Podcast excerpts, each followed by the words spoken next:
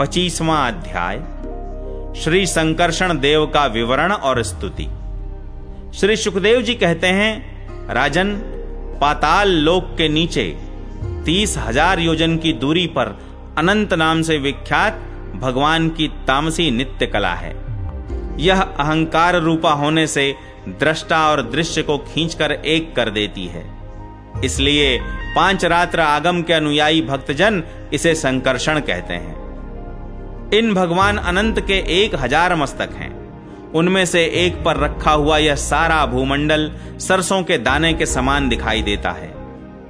प्रलय काल उपस्थित होने पर जब इन्हें इस विश्व का उपसंहार करने की इच्छा होती है, तब इनकी क्रोधवश घूमती हुई मनोहर भ्रिकुटियों के माध्यम से संकर्षण नामक रुद्र प्रकट होते हैं। उनकी व्यूह संख्या ग्यारह है। वे सभी तीन नेत्रों वाले होते हैं और हाथ में तीन नोकों वाले शूल लिए रहते हैं। भगवान संकर्षण के चरण कमलों के गोल गोल स्वच्छ और अरुण वर्ण नख मणियों की पंक्ति के समान दैदीप्यमान है।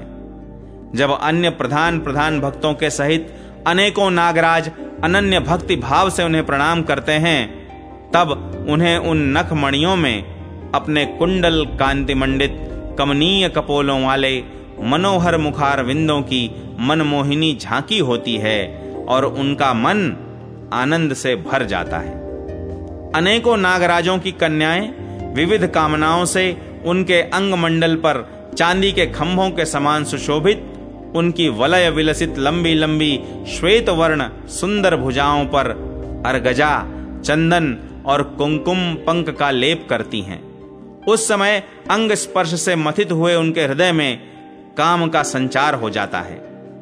तब वे उनके मद विवल सकरुण अरुण नयन कमलों से सुशोभित तथा प्रेम मद से मुदित मुखार विंद की ओर मधुर मनोहर मुस्कान के साथ सलज्ज भाव से निहारने लगती हैं। वे अनंत गुणों के सागर आदि देव भगवान अनंत अपने अमर्ष और रोष के वेग को रोके हुए वहाँ समस्त लोगों के कल्याण के लिए विराजमान हैं। देवता, असुर, नाग, सिद्ध, गंधर्व, विद्याधर और मुनिगण भगवान अनंत का ध्यान किया करते हैं। उनके नेत्र निरंतर प्रेम मद से मुदित, चंचल और विवल रहते हैं। वे सुललित वचनामृत से अपने पार्षद और देव यूथपों को संतुष्ट करते रहते हैं। उनके अंग पर नीलांबर और कानों में केवल एक कुंडल जगमगाता रहता है, तथा उनका सुभग और सुंदर हाथ हल्की मूठ पर रखा रहता है। वे उदार लीलामय भगवान संकर्षण, गले में वैजयंती माला धारण किए रहते हैं, जो साक्षात इंद्र के हाथी, ऐरावत के गले में पड़ी हुई सुवर्ण की श्रृंखला के समान जान पड़ती है। जिसकी कांति कभी फीकी नहीं पड़ती, ऐसी नवीन तुलसी की गंध और मधुर मकरंद से उन्मत्त हुए भौरे निरंतर मधुर गुंजार करके उसकी शोभा बढ़ाते रहते हैं। परीक्षित, इस प्रकार भगवान अनंत महात्म्य श्रवण और ध्यान करने से मुमुक्षुओं के हृदय में आविर्भूत होकर उनकी अनादिकालीन कर्म वासनाओं से ग्रथित सत्व, रज और तमो गुणात्मक अविद्यामयी हृदय ग्रंथि को तत्काल काट डालते हैं। उनके गुणों का एक बार ब्रह्मा जी के पुत्र भगवान नारद ने तुम्बुरु गंधर्व के साथ ब्रह्मा जी की सभा में इस प्रकार गान किया था।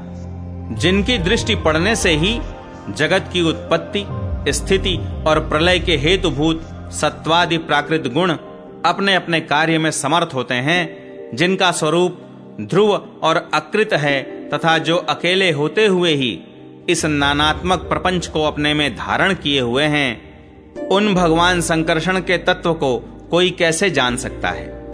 जिनमें यह कार्य कारण रूप सारा प्रपंच भास रहा है, तथा अपने निज जनों का चित्त आकर्षित करने के लिए की हुई जिनकी वीरता पूर्ण लीला को परम पराक्रमी सिंह ने आदर्श मानकर अपनाया है, उन उदार वीर्य संकर्षण भगवान ने हम पर बड़ी कृपा करके यह विशुद्ध सत्वमय स्वरूप धारण किया है। जिनके सुने सुनाए नाम का कोई पीड़ित अथवा पतित पुरुष अकस्मात अथवा हँसी में भी उच्चारण कर लेता है तो वह पुरुष दूसरे मनुष्यों के भी सारे पापों को तत्काल नष्ट कर देता है। ऐसे शेष भगवान को छोड़कर मुमुक्षु पुरुष और किसका आश्रय ले सकता है? यह पर्वत, नदी और समुद्र आदि से पूर्ण, संपूर्ण भूमंडल, उन सहस्त्र शीर्षा भगवान के एक मस्तक पर एक रजह कण के समान रखा हुआ है। वे अनंत हैं, इसलिए उनके पराक्रम का कोई परिमाण नहीं है।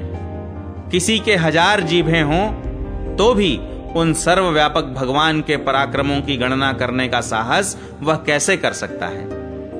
वास्तव में उनके वीर्य, अतिशय गुण और प्रभाव असीम हैं।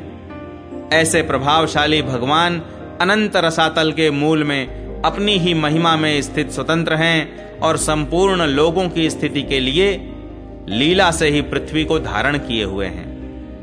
राजन, भोगों की कामना वाले पुरुषों की, अपने कर्मों के अनुसार प्राप्त होने वाली भगवान की रची हुई ये ही गतियाँ हैं।